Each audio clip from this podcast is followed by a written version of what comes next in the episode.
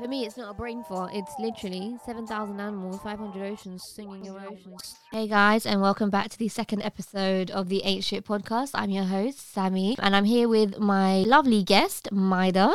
Hi, Maedeh. Hi guys, I'm so excited to be here. Me and Sammee actually met on social media. So I used to do political vlogs, YouTubes, etc.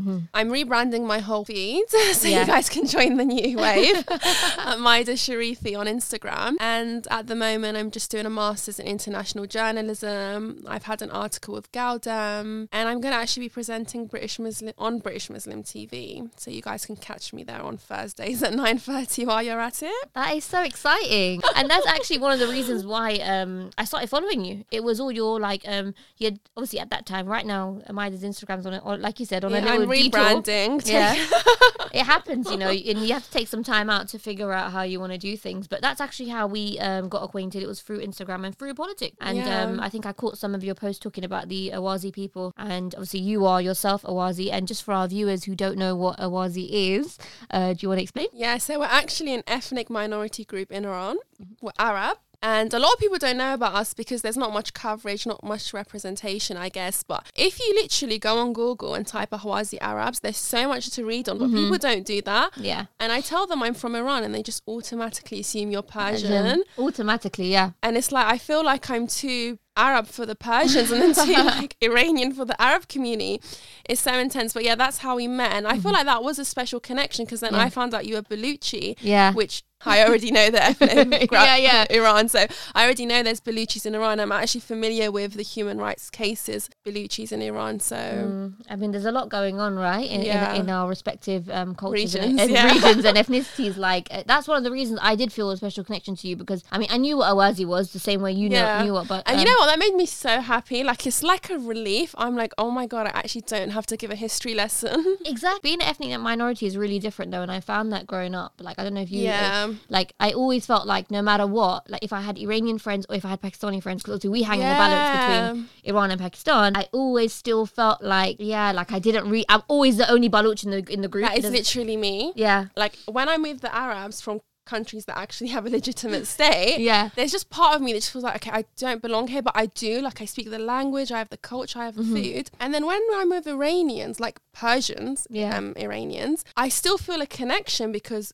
we're on the same land, like Mm, we're yes. the same government, etc. But that language, I don't, because my parents spoke to me in Arabic Brick, growing yeah. up. I don't have that. Like certain Persian celebrations, like Eid Nowruz, like Yeah. we don't celebrate that because. We're not Persian. Yeah, yeah, yeah, yeah. And then I just feel like, okay, I don't actually belong in that mix either. See what you mean? I feel like it always like because I feel like like with Pakistani culture, it's just more easy to align myself Yeah. with their culture. But then when it came to things like language, because my parents only spoke to me in Baluchi, there's n- why would they? They they never sought to, teach me Urdu because I mean it's not our our language. Yeah. So growing up, like telling people, I was like, yeah, I'm Pakistani, but I don't speak Urdu. I know, you know what? You said something that's very interesting and relevant to Ahwazi people as well that most of the political activities and movements is led by men and like Yeah. grown men. Mm. Whereas I feel like other movements, now this is my personal opinion, Yeah. for example, the Kurdish, Kurdish movement, movement. you have women from all age ranges, my age, and university.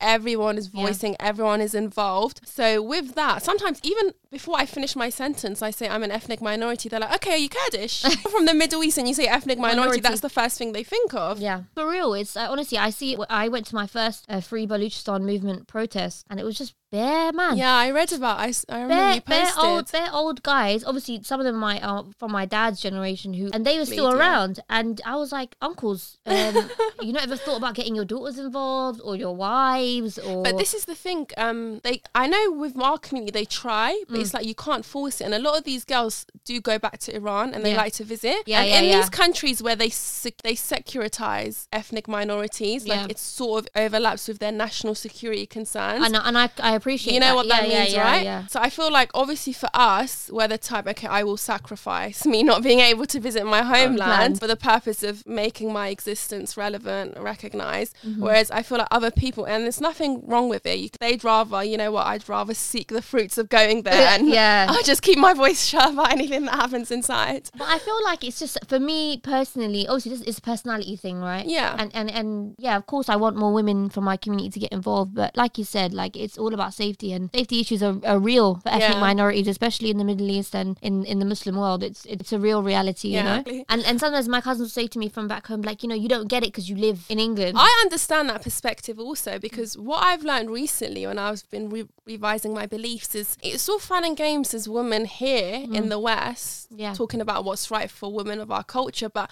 how do we not like maybe there is a woman out there that does like that life. She wants those um the status quo to be how it is. Yeah. And I realize now, like when I actually speak on behalf of say Arab women, I need to make it very clear Arab women in the West. or- Yeah. do you know what? Because I feel like then you just it's just white feminism. Like, I, am I everyone? Do I know what they deal with back home? Right, and that's why it's really important, like you said, to revise your beliefs. You know, and I think there's no change. There's no. There's there should be no fear in uh, maybe believing in something before and Yeah. then thinking, actually, you know what? Let me. No, actually, I don't believe in this. Or I. Yeah. Or I think this way about things, and I and I think we don't do a lot of that. Yeah, we don't. I feel like we're scared. We're like, oh, that was already out. Oh. People are going to use it against Against me. me. Like that's how I. That's how my thought process goes. Mm-hmm. And that's why I actually deleted some of my YouTube videos because I'm like, I don't even think like this anymore. I don't have this political opinion. Like you need to go. but I know probably the internet things stay on forever, so I Yeah. Always get paranoid. I'm like, oh, I said this, but I don't even believe that anymore. But Yeah. like you said, um, yeah, we are allowed to change our beliefs. We are, and we need to actually push that. Like, guys, okay to revise your beliefs. It's it's okay to believe in something, rethink it, and be like, actually, you know what? Mm, no, actually, it doesn't align with who I am now. Mm. And I feel like this is why I follow you as well because I learn so much from your content, Oh, especially mental health wise. But you know, speaking about um, mental health, I'm not gonna lie, all these kind of cultural cultural boundaries, which is what we're here to talk Yeah, about today, right? Have such an impact on your mental health. Like it does. I feel like the identity crisis that comes with that and the mental health that That's the perfect word, I think, identity crisis. literally like I always describe it and I've said it so many times like hanging in the balance. You're not from here nor there. You're like g- clutching at different straws of different cultures, trying to fit in. And I felt like, and we were talking about this earlier, like for the longest time, I tried to fit in. Yeah. And I think being an ethnic minority, like I always, you know, I was always proud to be Baluch, but I just never felt secure or, or confident or only up until now, I- I'd say in my adult life, you know? oh, really? Yeah, I would really, I would really say that. Like, I, think if I was surrounded with more Iranians, I feel like that. But I feel like I have been blessed in a way where I did cross paths with, for example, North Africans who are Arab and mm. have some Berber in them. So I always was open, to, like not open. I always, like my mind was open to this idea of ethnic minorities in other regions. So Mm-hmm. that did make me feel a bit more comfortable. Like when I had Moroccan friends, they'd be half Berber or Yeah, something. yeah, or even yeah, meeting yeah. Palestinians, learning about the Palestinian cause. It felt like, okay, I'm not alone in this. Even Mm. though they are, of course, two completely different histories, legacies, etc. But Yeah. just exploring those identities and just reading into everything, it did make me feel like less alone. Less alone, yeah. Yeah. I mean, that's good though. So now, speaking on that, like just obviously growing up Muslim, brown, Middle Eastern, whatever, in um in the West, like there's always judgment being passed. A hundred percent. And do you know what? Actually, at some point, I remember in year ten, I wore a headscarf, Yeah. and that only lasted six months because then after we had the Lee Rigby situation, Yes. Yes. Oh my God. Yeah. Yeah. and yeah. then I started to hear. Um, so I was still young, I think like 14, 15, and I'm hearing girls are having their hijab snatched Shut off. Yeah. everything. And you know what? When you wear a headscarf, especially at like a great, which I think is a mature age compared to girls that maybe were younger, Younger. there's always like this battle that you're fighting with yourself. Like, is it for me? So you already have that, and then that happened. I took it off immediately. really? Took it straight off. I spoke Was to it more of like a safety thing? Yeah, it was a set. I was already like low and like Mm. think in my faith. I was like, oh, do I want to wear it? Am I even ready? Like I really jumped into it, just having those thoughts. Mm. But then that happened, Mm-hmm. and that just completely cemented it. I was like, I'm taking it off. Yeah. And I remember I told my mom, like, oh my god, So I did. I went for a phase of wearing a hijab. Like, how old was you? listen, I was on social media when I did it as well. You know, I Oh, was blogging at the time that I did it, and um, like, but for me, and I, I was going through a really bad place with my mental health and with my faith, and I was actually going through like an episode of psychosis. So during the psychosis, like I just, you know, sometimes um, a lot of people experience this when they have episode of psychosis, they become like deeply religiously inclined, and I wore this hijab for like six months. Was like really. Can you elaborate on the psychosis? like my experience of it is like you're literally out of touch with reality completely Okay. like you don't even know who you are like i was literally at, when i got deep into my psychosis and i was wearing a hijab there were moments where i was speaking to my therapist and there, uh, i was literally i literally thought like I was like a prophet of some sort at one point, Oh. like in my deepest, darkest moments Okay. in that time. And you know, because the moment I when I decided I wanted to put it on, and I reason and my reasoning for why I think it started to negatively affect my mental health was when I put it on. Number one, I started getting congratulated, which I found very strange. Like that happened to me as well. I just found it really mind boggling because I was like, hmm, my beliefs haven't changed. I've literally chosen to just cover my hair Just to look the part, to, basically. to look the part, yeah. And, And that's no disrespect to women who wear headscarves, but it's crazy how much more respect comes with it right because I was going to, I was still mingling. automatically. I was still mingling and socialing at the same places. Yeah. I was like going to shisha bars, and I remember the week previous that I put on, or the month previous I put on my hijab. I went to um, shisha lounge. I'm not going to say which one, and um, I came in and uh, like uh, to be honest, not like zero respect, but uh, not great. Just normal customer, like hey hi, sit down, whatever. Da, da, da. Came back in a month later, hijab on with all my friends, and this guy's like, "Salaam alaikum, sister, how are you?" And just so much respect, so much niceness, and I was just like, "Where was this niceness one month ago?" Because I'm exactly the same individual, and I noticed that everywhere I was going, guys were like, the way they approached me was different. yeah, there is definitely there is a preference. I remember in university, guys said it straight up. I I only want to marry a hijabi. I'm only Mm. ever going to speak to hijabis. So there is a preference, and I feel like that makes it more intense for us. Right? Because I feel like I'm constantly having to prove, like, hey, I'm still a good girl. like, I'm still a good Muslim. I just don't wear a headscarf. right? Yeah. I still transgress, transgress like the rest of you. I just don't wear a hijab, so I'm not. I guess I'm not in the in the limelight of it. But when I was in the limelight, when I was wearing a hijab, I think it really bothered me. It really, really bothered me. Did you feel like you had more pressure?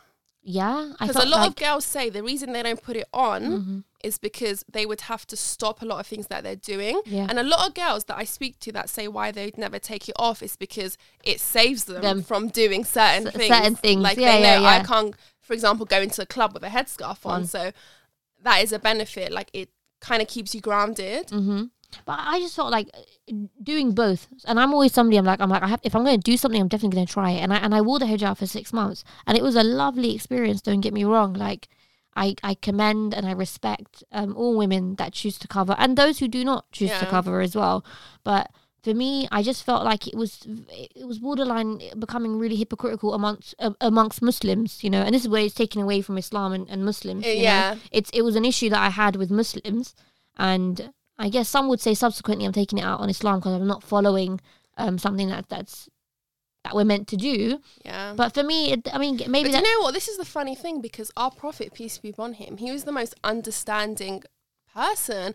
But I feel like, like you said, we need to actually differentiate between Muslim communities, Muslims, and Islam. yeah. It's two completely different things. hmm it, and it is it really is two different things because I feel like um with when it comes to Muslims on on an individual basis, Yeah. there's there's a lot of um, cultural influences, you know. Yeah. But Then there also begs the question: How much does culture influence religion, or is it religion influencing culture? That is an interesting topic, and I always used to battle with it. But Yeah. what I came to realize, especially looking into the roots of Arab culture, is that all of this idea of honor, Mm. women like certain roles that they have to have, this all came before, like, this was before Islam. Yeah. And this is the thing. So I feel like when people do use Islam Mm. to cement these ideas, Yeah. it's more of like they're trying to utilize it for their own benefit. R- r- like a personal agenda kind of thing. Because Yeah. even with guys, like guys have preferences about women. I don't want a woman to do this, or she needs to like be a virgin, Mhm. or what other preferences are there?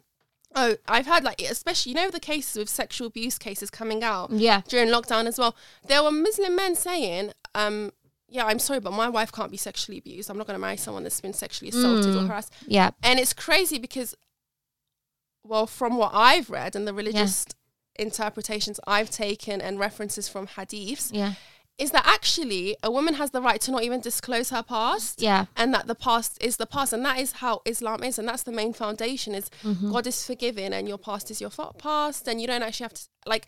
There's no judgment because only God judges. But I think it is such a shame because it gets so intertwined. They do become completely um, intertwined. I personally feel like the first, my first, first priority is my character. Yes. So I'm constantly like critical of myself. Have I just backbited? Am I gossiping too much? Mm. So that's what I prioritize Yeah. because I feel like that is the first thing that shows. And as a Muslim, if I'm someone that's very nice, I'm very forgiving, I'm representing Islam because they are Islamic traits. So that is why I prioritize. Mm. Prioritize. Yeah.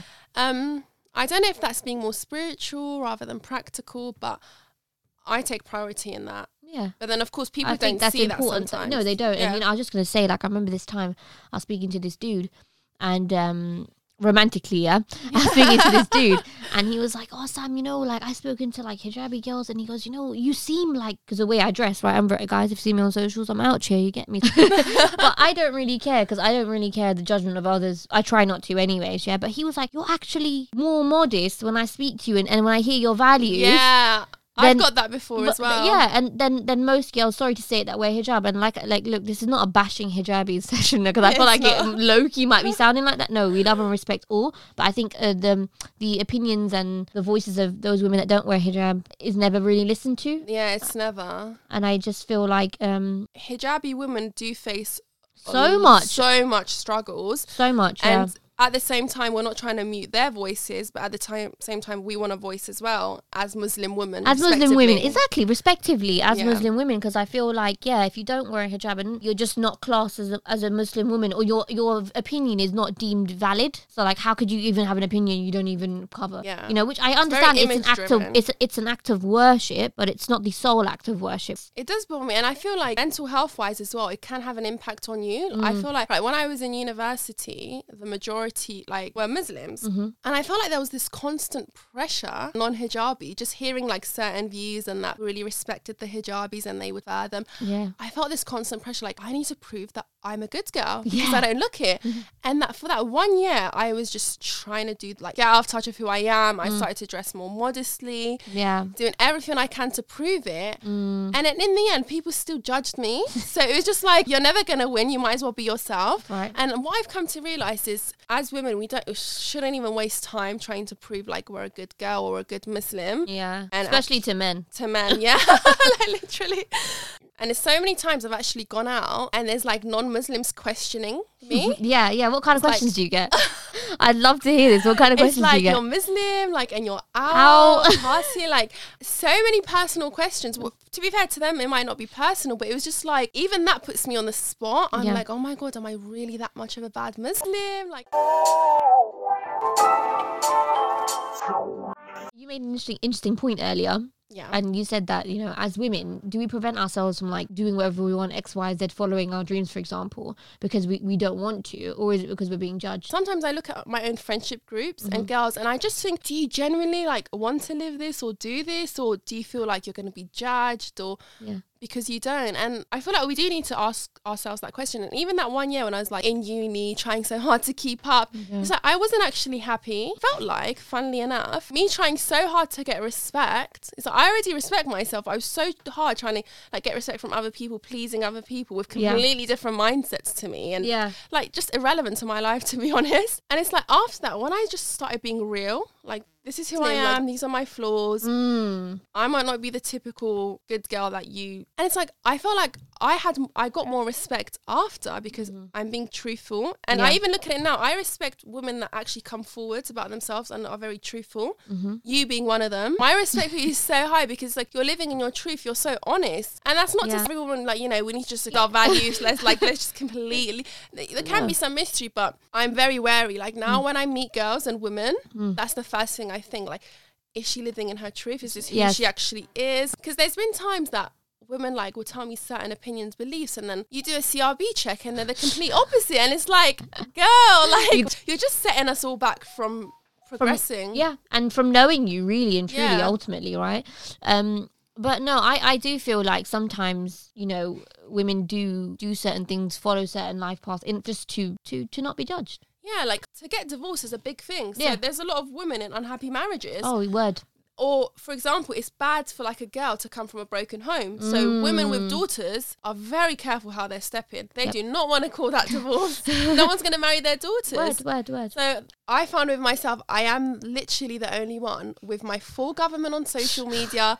Yeah. Everything I wear, the tight clothes, it's all on the open. My mum follows me. It's intense because you're at like the forefront of I don't know what you call it, like a revolution. Like it's so crazy. Uh-huh. And people think I've absolutely lost my mind. That yesterday, this Baluch guy, like fresh, fresh from God knows where, DMs me, and he's like, "You're secretly a prostitute undercover, aren't you?" And I'm like, That "But is how they insult women. It's Exactly. literally sexuality. exactly, it's You're coming back to my. Se- but you wouldn't say it to a man. You wouldn't say it to. You to, can't like. I, I don't even know the word, like the masculine version of that word. Do you know what I mean? But it's it's such a shame that that we come from this kind of stuff. Well, I I feel like it doesn't like. I feel like it happens in our community magnified. You know, Yeah. the moment you step out of that good girl image, you are ultimately insulted, vilified. Yeah. vilified, and and just for your body, I know. your- and growing up, human body. yeah, exactly. Mm. And I remember growing up, my mum used to always say, "Cover up, look, people are Mm. going to speak." And then eventually, I think we just came on a mutual agreement, like, "Mum, they're going to speak anyway. Right.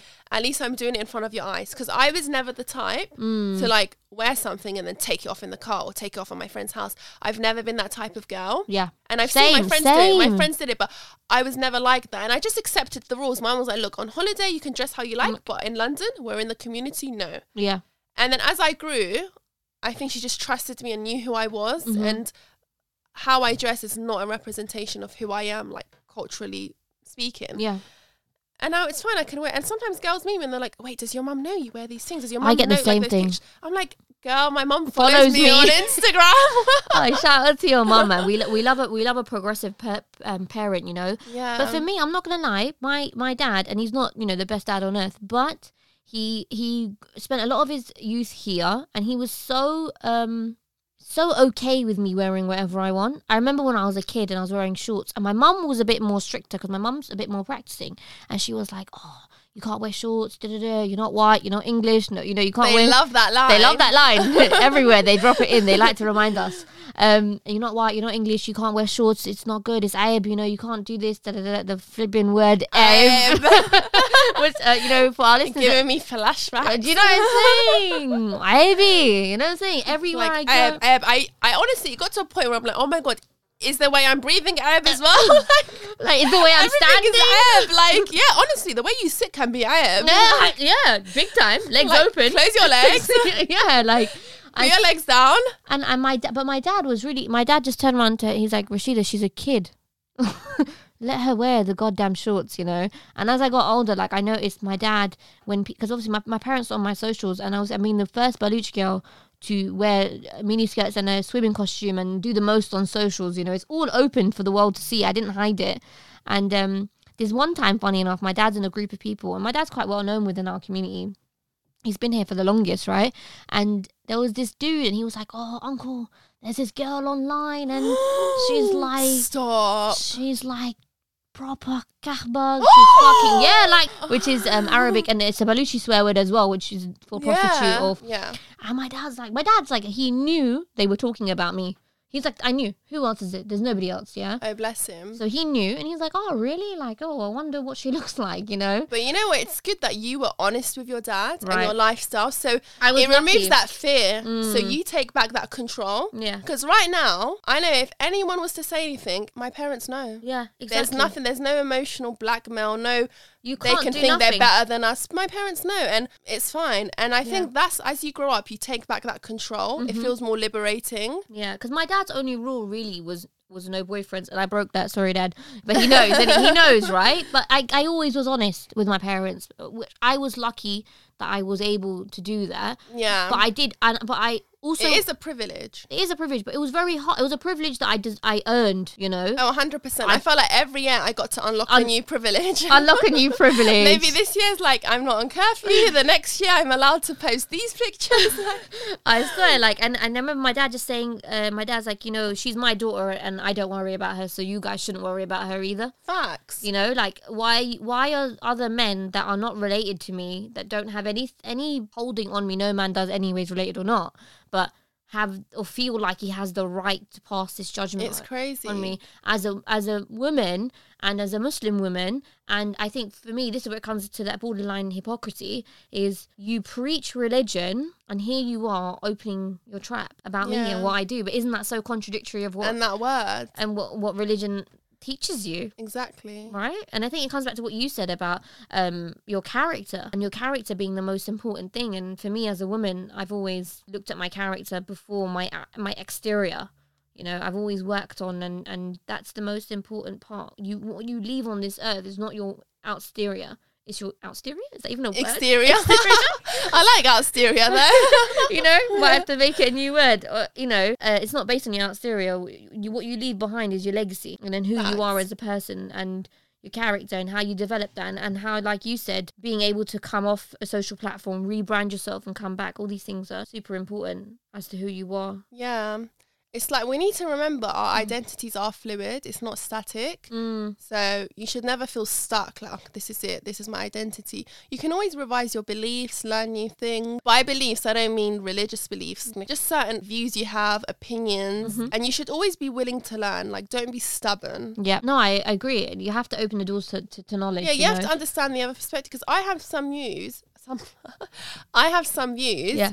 My parents think are radical, like some, Hit me with some of your radical views, Maedeh. but they're not radical. It's just like feminist them. views, but Yeah. for them, coming from that culture, it's radical and it's just extreme. hmm But I'm willing to listen to my parents when they do speak on the cultural aspect. I get to understand, okay, this is the root of it. hmm And we can come to some understanding. The issue is you can't have that with everyone because some people genuinely do not want to listen. hmm And I've had I've had discussions with men. This was in the Middle East. I was in Dubai. It was the Egyptian man, Yeah. and um, he was saying, for example, women in Egypt, if they're not a virgin, they'll never get married. And I was like, oh, What? that's a bit mad because that doesn't exist. Not mad. I understand it. Yeah. Like, that is the gen like general rule. Even and I was just like, you know what, that's not fair. And he got so defensive. And I said it's not Mm. fair because he said for men it doesn't matter. And he's like, no, this is our culture, it's our country. Like he got so Oh, defensive, so yeah. protective, literally putting his military gear on.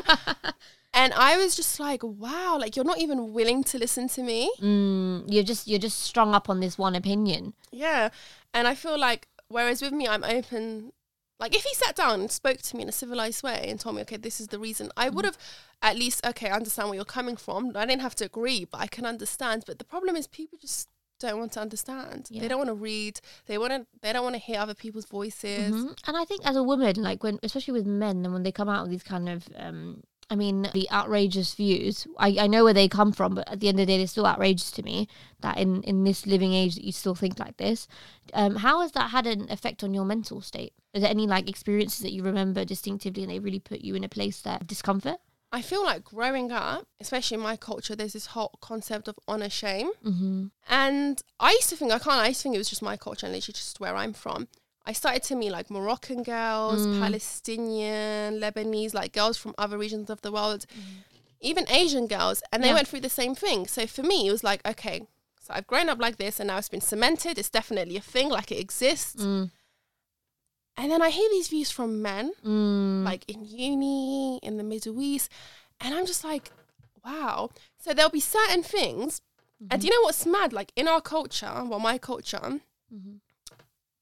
it's like shame is so broad. So it Yeah. could be anything to like where you're hanging out with your friends, Mm. if you have male friends, Yeah. what you do in your relationships, friendships, like everything. There is some aspect of shame Yeah. and you can't cross that line. Mhm. So like what I find with myself, I'll do things that aren't even shameful, like when you think of it really.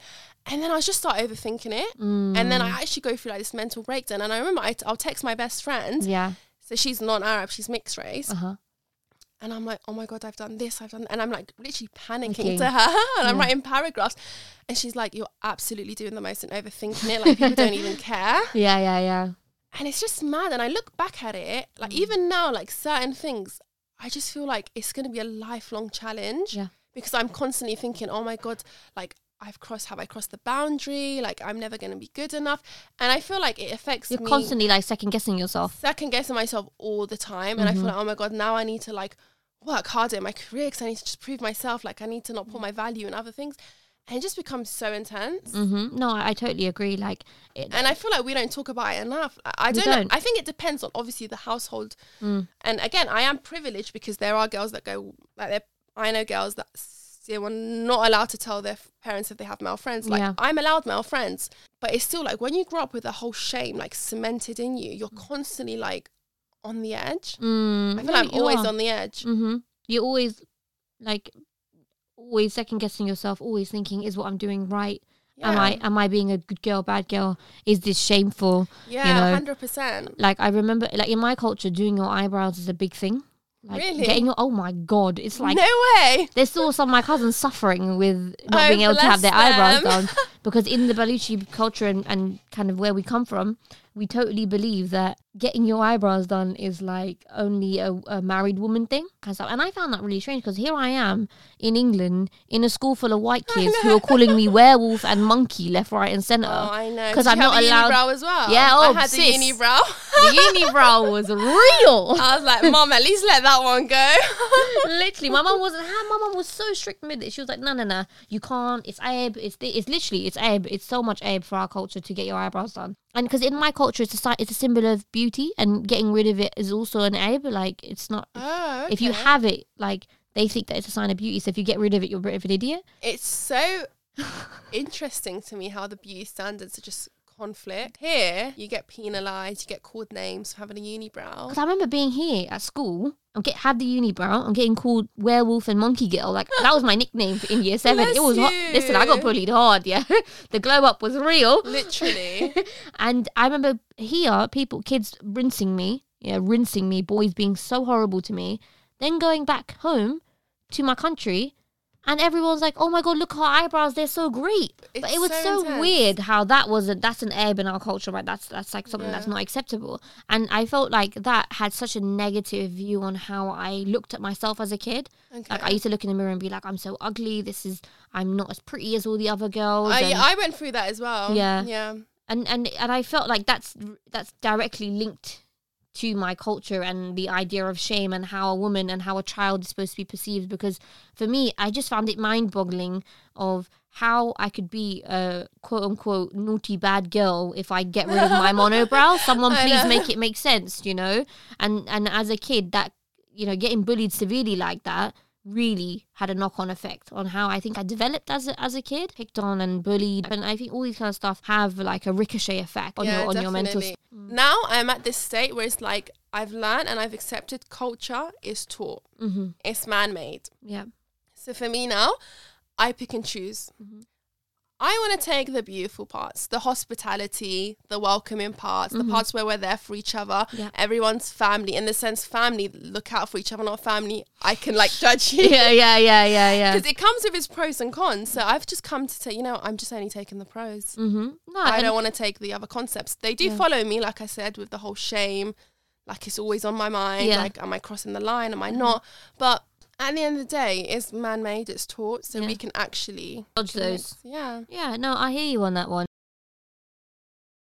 What kind of cultural barriers and stuff do you think you know women of ethnic backgrounds like ourselves, Muslim backgrounds, are facing today? I honestly think it depends on the woman Mhm. and her household. Mhm. Your household, how much culture is involved. Also, what area you live in. Because if you live in a predominantly white area, let's say, and there's not Muslims, you're going to go through different struggles than me, who grew Mhm. up in a multicultural area. And I did see Muslims. So I think it de- genuinely depends on the environment. Mm-hmm.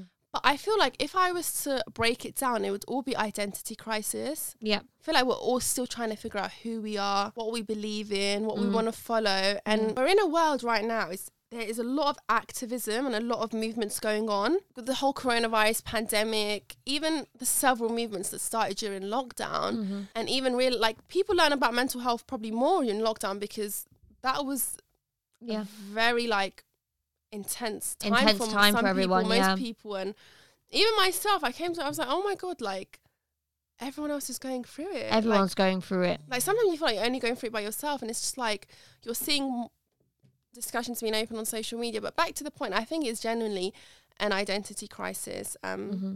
Facing women. It all goes back to culture. It just depends. And I feel like that depends on your parents. Mm. Have they actually mixed in with other cultures Have they enough to open their eyes? I noticed with like my friends who have slightly more conservative parents, their parents don't actually integrate. Right. And all the other the only reason I learn and I'm open minded and I revise everything is because I'm constantly mixing across Mm. different backgrounds, Across different different- religions, different cultures. So a lot of people like when they describe me in three words, open minded is one of them. Mm. And No. that's because I force my not even force, I like to integrate. I like to, you know, know where values and traditions come from. I think integrating is, is is an integral part of, of like you said, opening your mind up to different things. You know, if you're continuously around the same people, um, same culture, so s- same religion, views. You know, it and I think it's it's detrimental to your identity, like you said. You know, I think that is the one one of the biggest issues. I, I say again and again is that hanging in the balance. I don't really know where I fit in. So for me, that's one of the biggest um, issues I have because, like, um, yeah, I, I don't feel like I fit into the Baluch community at But all. this is where I go back. I feel like more women need to be honest because Mhm. even just knowing you and seeing your social media presence, I feel more comfortable in my existence and my identity.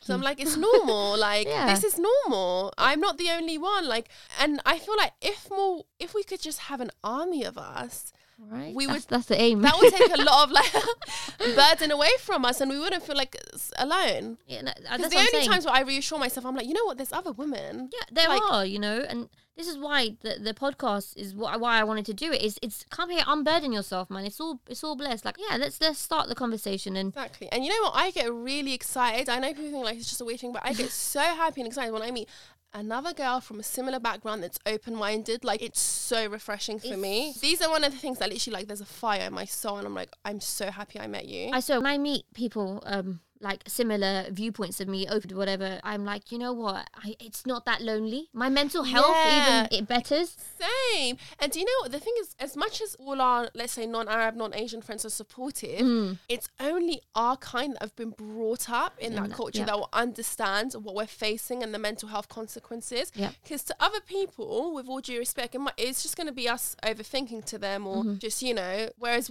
people from our culture, like, Mm-hmm. Yeah. we genuinely understand. We've been through it. honestly, there came a point, yeah, where I proper just hated. Like, it came down to it got so deep the cultural boundaries and all that kind of stuff that were put on put on me. I just hated being brown. I hated being Muslim. I hated it at one point. I was like, this is just long. Like, I can't. Like, I just resented it. And I, I only resented it, I feel like, as a child, especially, and as a teen, because I didn't have, there was no one opening. I've been through those phases so many times. There's no one saying that, yo, and I'd go from hard. one extreme to another. So I'd completely be Arab or completely not. I'd it. I feel like I feel like I'm getting there, but it's so hard. I feel like the the balance thing and the, and the, the main thing I've understood is that ultimately, if I'm looking at religion, I am fallible. I'm going to keep making mistakes. I'm going to continuously making mistakes, and I think for the for the Yeah, because no one's perfect. no one's right? perfect, Yeah. right? Perfectly flawed. Hey, hey, you know, and no to see it. no one's perfect, right? So why am I here day in, day out? Please, and coming back to religion as well, like if I believe in religion that when we die, I have to answer for myself. So that's something I think as an adult now that I hold high in myself when I'm having conversations. I'm like, hey, I'm only answerable me. So, guys, thank you so much for tuning in for episode two of the Ain't Shit podcast. I'm your host, Sammee, and we had Maedeh Sharifi on today. Get your Insta handles again. Yeah, it's Maedeh Sharifi. I'm going to spell it out for you. M A E D E H S H A R I F I underscore. Lovely, guys. So make sure you follow Maedeh, follow her journey. She's just, and uh, we'll see you next time. Bye. Thank you.